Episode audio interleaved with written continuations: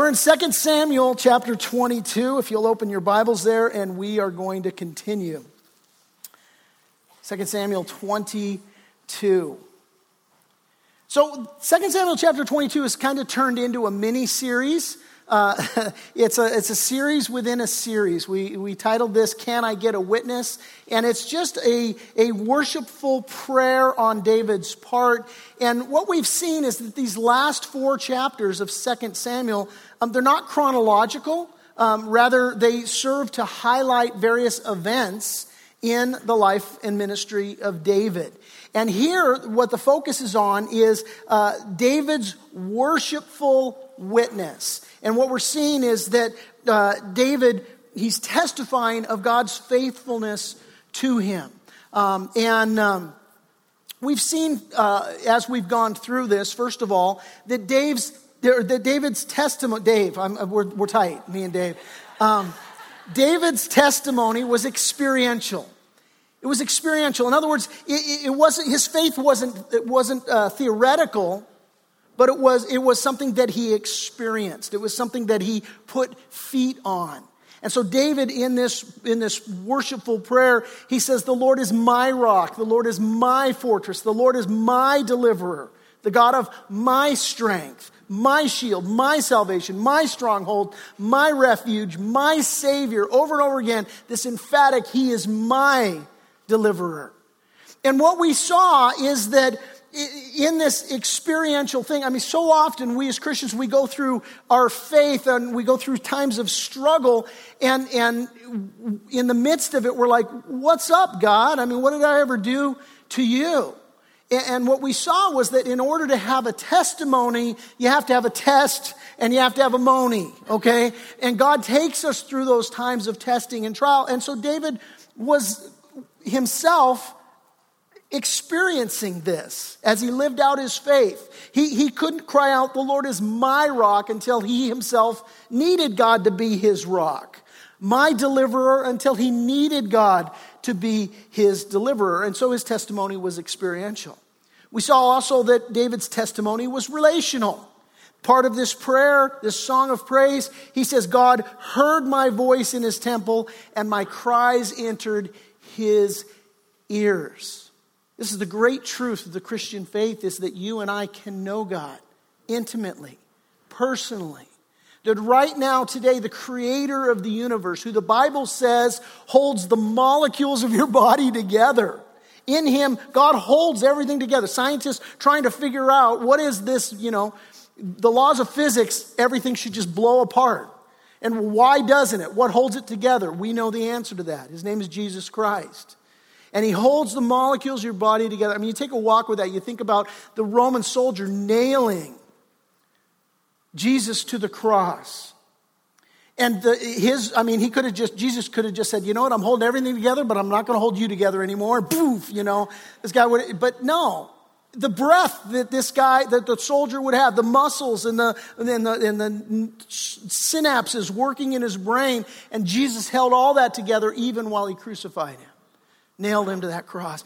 And so our relationship with God is just that it, it, it's this relational. And David could cry out, God hears my voice. It enters into his ear. God hears your voice, it enters into his ears. Well, David's testimony was also powerful. It was powerful. And, and, and Paul prayed this, in, in, or wrote this rather to the Romans in Romans chapter 8. He said, For I'm persuaded that neither death, nor life, nor angels, nor principalities, nor powers, nor things present, nor things to come, nor height, nor depth, nor any other created thing shall be able to separate us from the love of God which is in Christ Jesus our Lord. And this was David's experience. David's experience was that God delivered him and God delighted in him. And just as Paul would testify to the Romans uh, that God uh, was, did this, you know, he, he, he protects us powerfully. And, and he does so. The motive is his love. And this is what David experienced. He said, The Lord delighted in me. And we saw that that phrase delighted, that word delighted, it means literally to delight in, to be pleased by, to take pleasure in. Listen, God's delighted in you. The trap of the enemy is to get you to the place to where you yield to temptation and you commit sin, and then he begins to condemn you.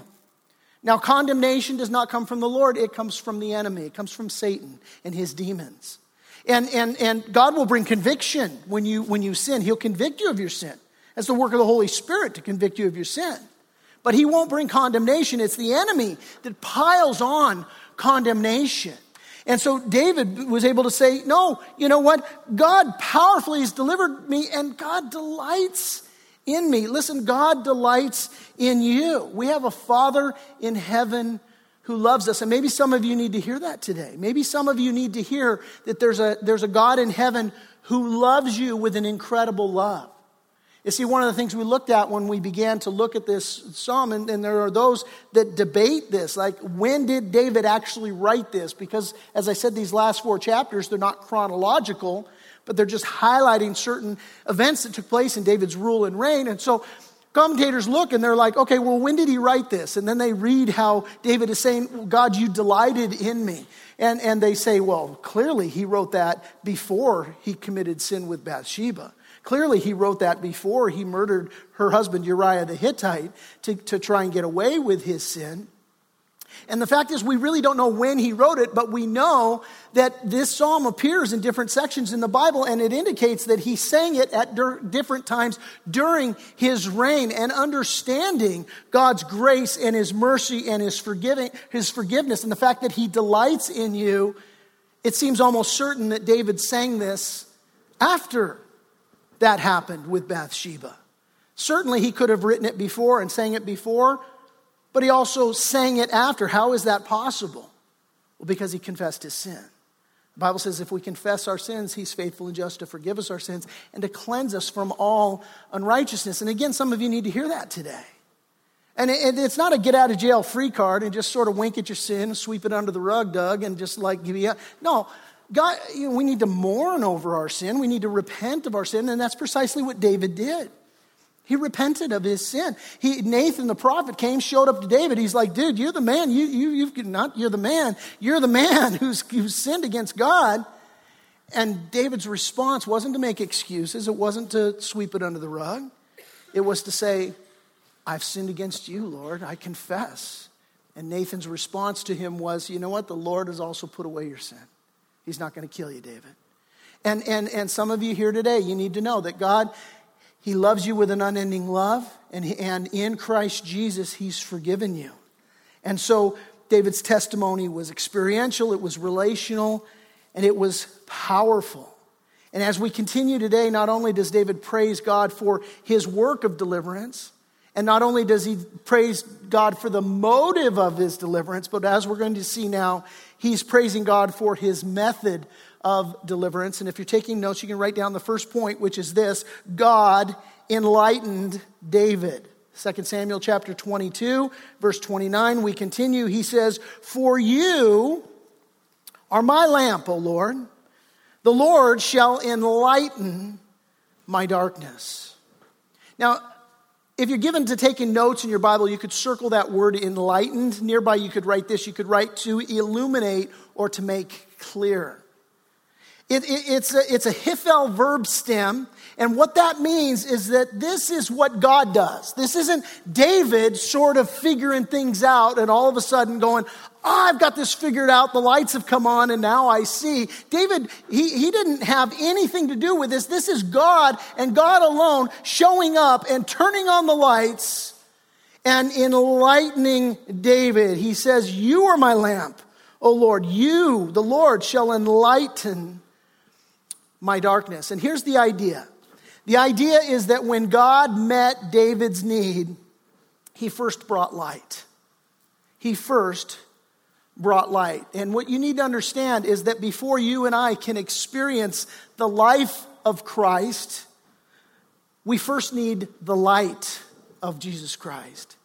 Jesus said this in John's gospel. He said, I am the light of the world. He who follows me shall not walk in darkness, but have the light of life. And what Jesus implies here, and the Bible reiterates, is that we live, you and I, in a fallen world that walks in darkness. The writer of Proverbs said, The way of the wicked is like deep darkness. They do not know what makes them stumble. Several years ago, I, I was laying in bed and uh, all of a sudden heard a noise downstairs. And so I jumped up out of my bed and went racing down the hall. I was going to run downstairs. And, uh, and so there I am. And, and, and all of a sudden, I run into something in the hallway. Well, what I'd forgotten was that we, we had this big, and we, I got rid of it since then, but we had this big uh, sort of futon thing. It was like a, a, wooden, you know, it was, it was like a little couch thing, but it had these heavy wooden sides that would fold down, and the thing would actually fold down in a bed. And for some reason, some knucklehead had put it in the hallway and, and left it right there in the middle of the hallway. So I'm running now in my chonies in the middle of the night to go see, and I run into this thing well, the, the, the, you know, the, the momentum, when I hit this thing, that it was designed to collapse. And so all of a sudden I'm, I'm high centered on it, like, you know, Superman kind of thing. And it goes all the way over and just knocks the wind out of me. I'm, oh, you know, Brenda is, yeah, I don't know what she's doing, searching for the gun or something, like, you know, don't shoot me. But I just cleaned my own clock. I, I just, I thought I'd broken ribs. It was horrible. Oh, you know, it was horrible. It was, if it wasn't so funny. But it's a picture of the world. It's a picture of the world because here's what happens is that the lost are running down the hallway of life and they don't know what makes them stumble. And all of a sudden, they're stumbling into STDs and, and, unwanted pregnancies. And they're stumbling into addictions and broken relationships and failed dreams and being backstabbed and being betrayed and, and, and all of these, these things. And they don't know what makes them stumble. And, and what happens is because they're blind and because they're in the dark, not only do they not know what makes them stumble, but they don't they don't know how to fix it. And so the enemy's right there and he's lying to them and so on. And so, you know, you, you, you got a gal that she, she's just, she's stumbling in the dark. She's maybe sexually promiscuous. Maybe she gets herself pregnant. And all of a sudden she's thinking, well, what am I going to do? And the enemy's right there again going, hey, you know what? You can get rid of it. And so, so he, he feeds her this bill of goods. Look, you know what? Nobody, nobody needs to know. It, it, it's totally private. It's just completely, it's your right to choose, and nobody knows, and you can just get rid of the, and you'll be done. You'll be over with it. You'll be done. And what that woman doesn't know, because she's in the dark, is that she'll never be over it. She'll never be done with it. That'll be something she'll carry for the rest of her life. And you know, here's the deal this isn't, it's not just that unbelievers have the corner of this market the corner on this market. You, as followers of Jesus Christ, I mean, the enemy can trip us up to where all of a sudden we're stumbling in the dark. And we're doing it. In fact, maybe some of you here today, you're, you're, burdened down, you're, you're weighed down with, with guilt and shame because of decisions that you've made. But see, the issue for us is to understand that as believers, like David, we have a testimony of praise. And we can say, you know what? God, have mercy on me. God, forgive me. And He can hear from heaven and He can give us light. And He can give us life. And He can give us forgiveness. And some of you, you need that today. Some of you, you need God's peace. You need His forgiveness. And that's available for you today in Christ Jesus. What Satan is intended for evil, God can work together for good. And He can bring you freedom today. The psalmist said this He said, Let the redeemed of the Lord tell their story. Hey, there's a witness to tell. Believers, can I get an amen? We have a witness. And here's the witness. The witness is those he redeemed from the hand of the foe. Some sat in darkness, in utter darkness, prisoners suffering in iron chains. How many of you were prisoners suffering in iron chains before Jesus Christ got a hold of your life? Then they cried to the Lord in their trouble. Some of you need to do that today. You need to cry out to the Lord. Some of you come in here burdened. Some of you come in here with guilt and shame and, and, and living in the darkness. And you're, you're saying, I, I want to be in the light. I want to have someone turn on the light. Well, this is what the psalmist says is that the redeemed of the Lord, as they tell their story, that they've been redeemed from the hand of the foe, having sat in darkness, utter darkness, prisoners suffering in iron chains, they cried to the Lord in their trouble, and He saved them from their distress. He brought them out of darkness, the utter darkness, and He broke away their chains. And God wants to break away your chains today. Paul, speaking to the Ephesian church, he said this He says, For you were once darkness, but to now you're light in the Lord. Walk as children of light and have no fellowship with the unfruitful works of darkness, but rather expose them, for it's shameful even to speak of those things which are done by them in secret. But all things that are exposed are made manifest by the light. For whatever makes manifest is light. Therefore, he says, Awake, you who sleep, rise from the dead, and Christ will give you light. Now, if you're like me, you know how you, you read a book and your mind finishes sentences as you're reading it? And that can be problematic if you're reading out loud. You be, you're reading, all of a sudden you finish the sentence, but then you realize, oh, wait a minute, that's not how it reads. It's a different word. Uh, and, and, and so when I read this, you know, Ephesians chapter 5, awake you who sleep, arise from the dead, and Christ will give you light. What, I, what my mind wants to do is finish the sentence and say, Christ will give you life. But it doesn't read that way. It says that Christ will give you light. Now, both are true. Christ will give you life. But what the Bible is telling us here is that, hey, Christ is going to give you life. And the idea that Paul is conveying here is that there's many people who are sleepwalking through life. When I was a kid, before I had surrendered my life to the Lord, I was raised to know the Lord. But I went through a season where I just decidedly was not walking with God. Was not bearing fruit in my life. As a matter of fact, I was up in the high Sierras partying with my, with my friends, and, and we were all just drinking, and I was, I was beyond drunk, and I blacked out. And, um, and all of a sudden, I woke up. And, you know, I woke up, and there I am, and we're in the high Sierras. We're, we're, we're in the deep woods and I'm, I'm in deep trouble because I wake up and I'm walking in, it's something about me and my chonies, but I'm walking in my chonies.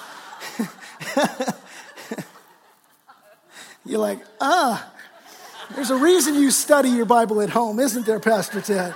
Yeah, they won't, they won't, they won't tolerate that at the office. No, I, I was out. I'm, I am in my underwear in the woods, and I wake up and I have no idea where I'm at. All I know is it's freezing cold, and, and you know, there I am. Well, obviously, I, I, I'd gotten out of my tent and went out to relieve myself, and now I don't know the way back. So I cried out to God. I'm like, help me, God, because I'm, I'm dead. And I could have gone in any direction, in any direction but one direction. Any other direction would have taken me just to my death and I, stu- I just started walking and I stumbled into my tent. And I, I, wish I could tell you that was, you know, my come to Jesus moment and I surrendered, but I'm, I'm a little thick. The Italians say stonad. I, am st- I'm a little thick. And uh, it took me a little while, but, but, but here's the thing is that God, man, so good to me. And so, man, this is what Paul is saying. Hey, there's a lot of people sleepwalking through life maybe that describes you. Maybe you would say, Gosh, I, have I've been sleepwalking. I mean, it's problematic. I mean, if you Google it, you know, sleepwalking kills people every year. There's a story in the UK some woman found herself on top of a 100 foot crane sleepwalking.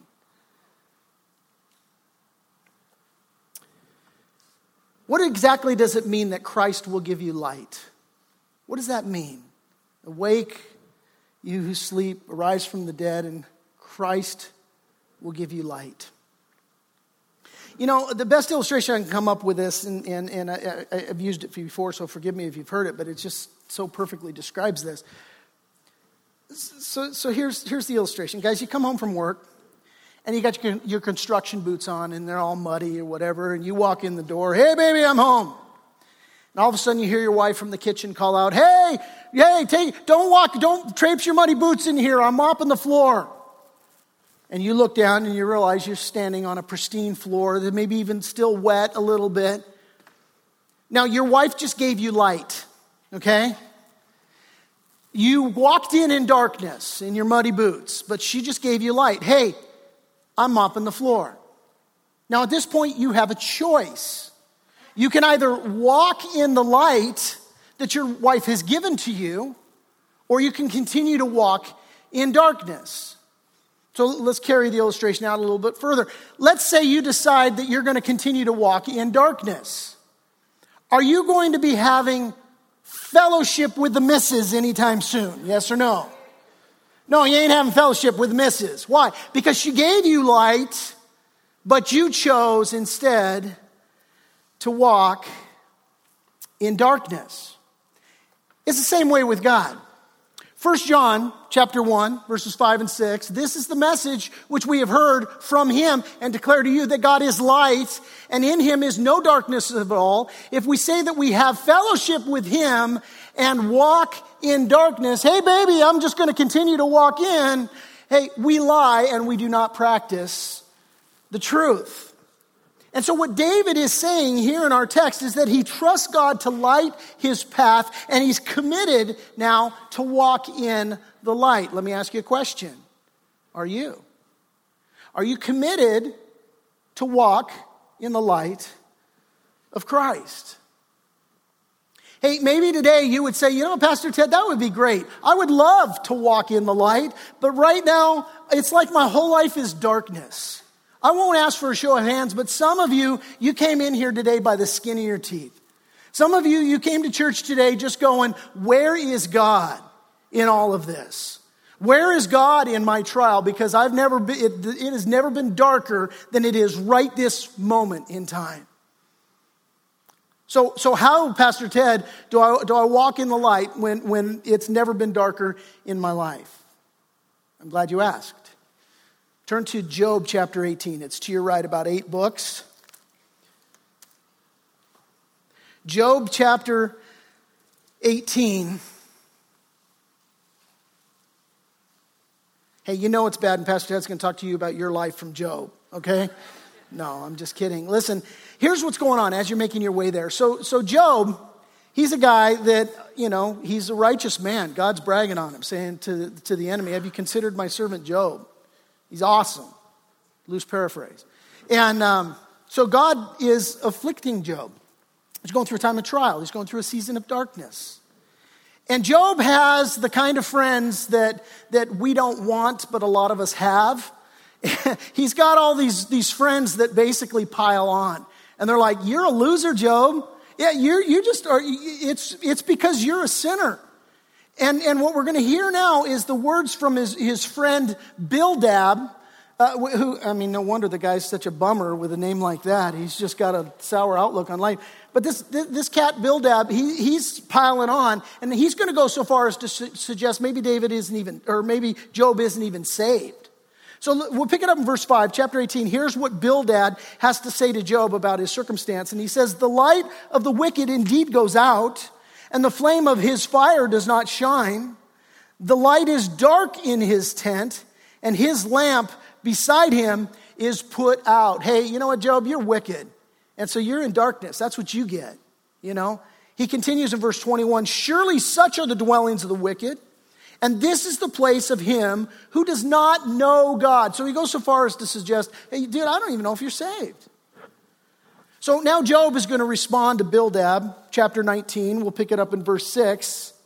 And here's what he says to him Know then that God has wronged me and has surrounded me with his net. Verse 8 He has fenced up my way so that I cannot pass, and he has set darkness in my path. Listen, I might be going through some trouble my life might just be blacker than the inside of a cow right now. But you know what? God did it. Okay? That's, that, that, that's, that, that's, that's what God has sovereignly chosen to do in my life. And sometimes, you know, like Job, God sets darkness in our path. Sometimes, like Job, we go through seasons of darkness where it's like, Where are you, God? And why am I here? And what you have to know is that God is doing things even when it seems dark, even when the, the, the path that you're on seems to, to be dark. Now, let me just clarify here so that, so, so that I tell you what I'm not saying. Because sometimes we go through a season of darkness and it's just because we're stuck on stupid. Okay? Sometimes we just reap what we sow. And so if, if I'm suffering through the consequences of sin, then, then this isn't, you know, God, you know, prescribing sovereignly to take me through some whatever. No, this is more like Romans 8 28. God works all things together for good to those that love God and are the called according to his purpose. And sometimes we take, you know, we've got the, God's got plan A and plan B. You know, plan B is eh, plan A is humility, plan B is humiliation. And sometimes we have to go through humility, humiliation because we've we've chosen to sin against God. I'm not talking about that. I'm talking about those times when you're searching your, your soul and you're like, you know, have I, do I have any unconfessed sin in my life because I'm going through this, this extreme trial, this extreme hardship? God, why have you allowed this? What is going on? I can't figure it out. Well, listen, here's what Job goes on to say in chapter 19, verse 23. He says, Oh, that my words were written. Oh, that they were inscribed in a book. Job, as it turns out, they are uh, it's called the Bible, uh, that they were engraved on a rock with an iron pen and lead forever. Listen, for I know. And the way that's phrased there, you need to understand in the Hebrew, he's saying, I myself know this. I know this like I know anything else. I'm just as sure of this as the day is long. He says, I know that my Redeemer lives, and he shall stand at last on the earth. And here's the get this next verse and after my skin is destroyed, this I know that in my flesh I shall see God. Did you catch it? Here's what Job is saying.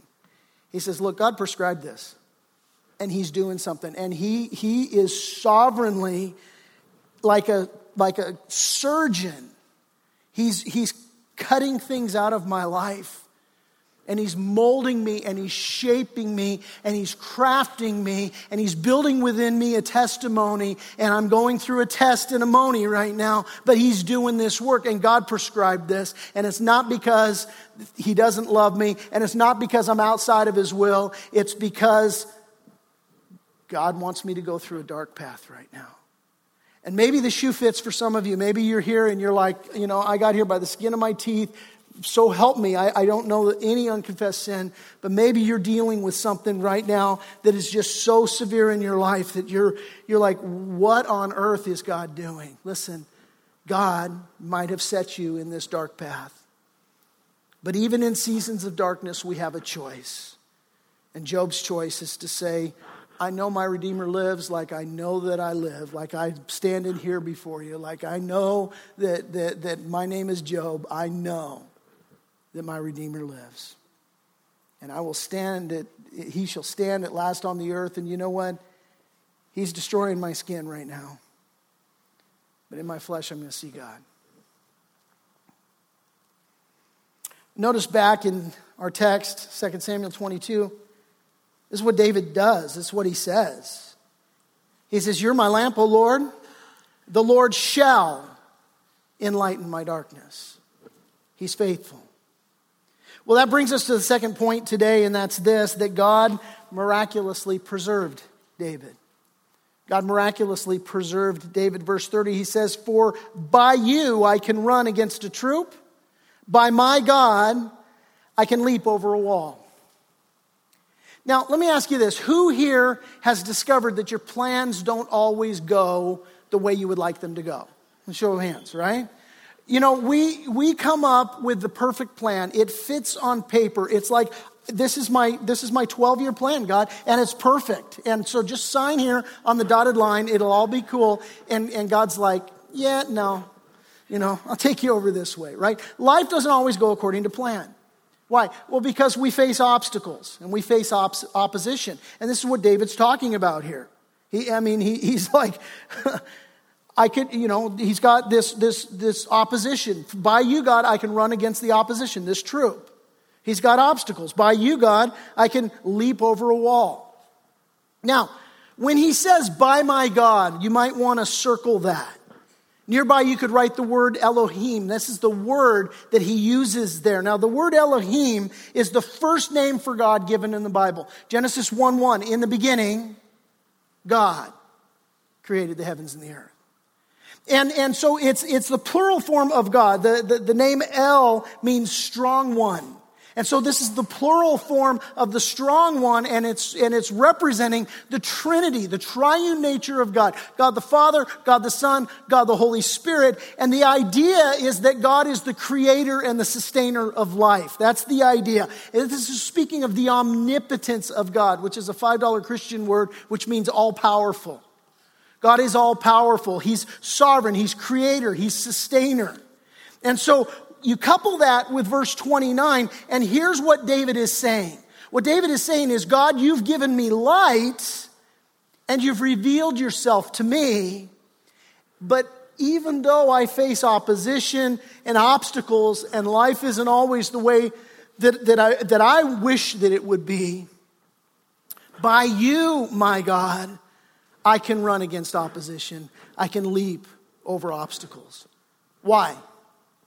Because I follow you, because I follow your path, because I walk trusting in your perfect way. And so David continues now in verse 31. He says, As for God, his way is perfect. The word of the Lord is proven. He is a shield to all who trust in him. Now, there's three things I want you to notice in that verse. He says, Your way is perfect, your word is proven, and he says, in effect, You are my protector. You're a shield to all who trust in you. And so, first of all, he says, God, your way is perfect. It's not always what I expect, but it's perfect. I remember when um, God called me to plant this church. And um, I mean, most of you know, Brenda and I, we had we'd planted um, Calvary Chapel Menifee, which became Revival Christian Fellowship, and and it was, I mean, God was doing such a sweet work there, just pouring out His Spirit, and I mean, we had like 6,500 people, and it was just, I mean, we started with four people in my living room, and like, you know, God just blew our minds, and and He just He does exceedingly abundantly beyond all you can ask or think. And so Brenda and I were like, we're good. I mean, this is, I'll be here for the rest of my life. Thank you. This is awesome. but God said, no. I literally left my house one day and went into the church thinking that I'll be here the rest of my life. I got there and God spoke to me and said, You're done. Turn in your resignation. I'm like, What? He made it abundantly clear. I'm like, What am I going to do? He didn't make that clear. I didn't realize it at the time, but it was an Abraham call. He just said, Look, you know what? Knock, knock. Who's there? Not you anymore, and you need to go. And I'm like, holy moly. So I go home. I'm supposed to catch a flight to Dallas early, early the next morning. So I go home and I tell Brenda, look, God spoke to me, and we got to go. And she's like, you're high. What have you been smoking? You know? And uh, no, my wife says, hey, my wagon's hitched to you. And I'm like, thank you, Lord Jesus. And and I'm boring you guys with the story because you, you probably heard before, but, but here's my point. It wasn't the path that I chose, but it was perfect. Now, I didn't realize at the time that, that God was doing a work in me. The next 15 months was brutal. Um, you know, God showed me a few months into it that He was calling me to plant this church here. And then for, you know, the, for the next 15 months or whatever, I mean, it was brutal. I went to bed every night praying that God would kill me, and I meant it. I'm like, I just, uh, you know, I just want to die. I wasn't suicidal, but I was praying that He was homicidal, that He put, that He, that He put me out of His misery or my misery, you know. And um, and I just thank God, His way is perfect. His way is perfect. I, I think about we have, you know, several people give their lives to the Lord, you know, first service, and and God willing, I pray that if you're here and you don't know Jesus, you'll give your life to the Lord today. But every week we're seeing people come to know Jesus Christ as their Lord and Savior, and, and we're seeing lives changed and marriages healed. And I just can't imagine if, if I had gone the way that I wanted to go. Listen, his way is perfect. And let me just say this to you today. Maybe, maybe you're here and life isn't going the way that you would had prescribed. Maybe right now you're in, you're thinking, this is not the plan. Maybe you're dealing with an illness, or maybe you're dealing with, you know, a, a, a bad, you know, word from your employer. Maybe, maybe you've been laid off this week. One of our members just found that out this week. Oh my gosh, what, what now? Hey, listen, God's way is perfect. And this is what David came to know God, your way is perfect. He says, Your way is proven. Psalm 19, 105, Your word is a lamp to my feet and a light to my path. Psalm 34, 8, Oh, taste and see that the Lord is good. Blessed is the man who trusts in him. Listen, God, your word is proven. What, do, what does it mean, you know, the, to taste and see that the Lord is good? You, you, can't, you can't say what something tastes like until you've actually put it in your mouth and chewed on it. And David is saying, you know what? Your word is proven. God proves himself to us in his word all the time. I'll give you just two, two simple examples. Matthew 18, Jesus tells us how to handle conflict. Now, he says the way that we're supposed to handle conflict, you know, is you, you got a beef with someone, you go to them. Just the two of you all, and you work it out. Now, our flesh doesn't like that. Why? It's too confrontational. That's too heavy. That's too hard. So, what does my flesh want to do?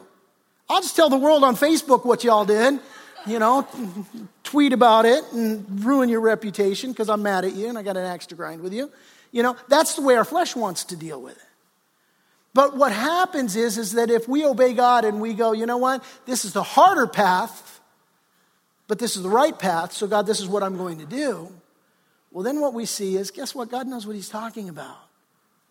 And, and usually, if we just go humbly and try and win our brother, try to win our sister, and work it out one on one, we can work it out. And I just add one more thing gossip is the sin that most Christians don't think they're guilty of, that most Christians are guilty of. Put that in your pipe and smoke it. Take a walk with that right there. Anyway, so, Pastor Ted, no. Another, another example, Proverbs 4 6. You know, um, be anxious for nothing, but in everything, by prayer, supplication, with thanksgiving, let your requests be made known to God. And what? the God of all peace will guard your hearts and your minds in Christ Jesus. And so, a lot of times, uh, just show of hands, true confession time. How many of you are anxious about something this morning? Just participation here, right? Okay, thank you for being honest. It's not just me. We all have anxieties. The Bible says, hey, don't be anxious about nothing. But in everything, prayer, supplication, right? And then it adds with thanksgiving. And what's Thanksgiving do? We've talked about this before. It reminds you of your past wilderness experiences and the past victories that God has brought into your life. God, I'm thankful for this. Oh, yeah, that, that reminds me, you're faithful. God, I'm thankful for this. Oh, you're faithful. You know what? Just like David said earlier, God, it's just like the lion or the bear. This is this this this this giant that I'm facing today. It's, it's going to be just like that. You're going to be faithful. You're going to show up. Hey, listen, God's word is proven. God's our refuge and our strength, a very help in time of trouble. And that illustrates listen, God, he says, he's a shield to all who trust him. He's my protector. He is that shield to all who trust in him. Listen, have you discovered that today? God's a shield. He, he, he, will protect. I remember a time years ago, I don't have time to get into this story, but I went through a time where, where I was being attacked by someone, not physically, but in the ministry. My reputation was being assailed, and, and everything in me wanted to fight, wanted to defend myself. And the Lord said, Zip it. Just you just trust me. And I watched God work, and my mouth just agape. I'm like, Lord, I, you just covered me in ways that I couldn't have even engineered myself. You're so faithful. You're so good. And so David says, Listen, you know what? God's way is perfect, His word is proven. And you know what, God? You're a shield to all who trust in you. Well, he continues in verse 32. He says, For who is God except the Lord? I could preach a message on that one verse. Who is God except the Lord? Listen, if he's not Lord of all, he's not Lord at all. Who is God? Except the Lord. He, he's sovereign. He's in control. And who is a rock except our God? God is my strength and power, and He makes my way perfect. And that phrase, He makes, again, it's another Hiphil verb stem, which means it's His job and it's His work. It has nothing to do with you or me.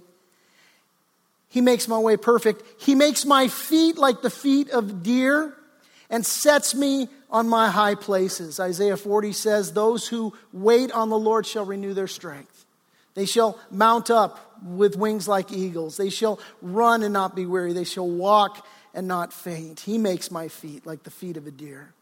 He says, verse 35, He teaches my hands to make war so that my arms can bend a bow of bronze. 2 Corinthians chapter 10 tells us the weapons of our warfare, they're not carnal, but mighty in God for pulling down strongholds. God, He, he, he, he, he teaches our hands to, to make war, to fight. Listen, it's not against flesh and blood, it's against principalities, against powers. David says, You have also given me the shield of your salvation. Your, great, your gentleness has made me great. Romans 8 tells us, listen, that we are more than conquerors through Christ Jesus. This is David saying, Look, you, the, you've given me the shield of your salvation. I'm more than conquerors in Christ Jesus. Isaiah 54 no weapon formed against you shall prosper. David's just praising God. God, you're good, you're great, you're powerful, and you take care of me and it's just flowing forth. He says, You enlarge my path under me so my feet did not slip. I've pursued my enemies and destroyed them. Neither did I turn back again till they were destroyed. And I've destroyed them and wounded them so that they could not rise. They've fallen under my feet, for you have armed me with strength for battle. You have subdued under me those who rose against me. See, it, it, comes across as David is being like, I just, I blew them away. I, I, I, I, I killed all my enemies. I destroyed all my enemies. And he's going to continue on that way, just talking about that. But it's not him praising himself. It's not him tooting his own horn. What he's saying, he's already established, God, you did this. It's, it's blowing my mind, God, the, what, what it is that you're doing in my life. Listen, God desires to do exceedingly and abundantly beyond all you can ask or think. And God will do that in your life. And this is what David is praying, just saying, God, you're so good.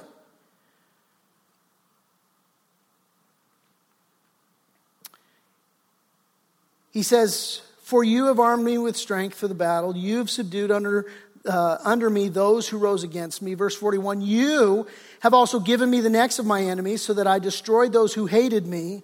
They looked, but there was none to save. This is the strongest Hebrew word, that word none, that could be used here, and it means no other. No, there was nothing that could save them.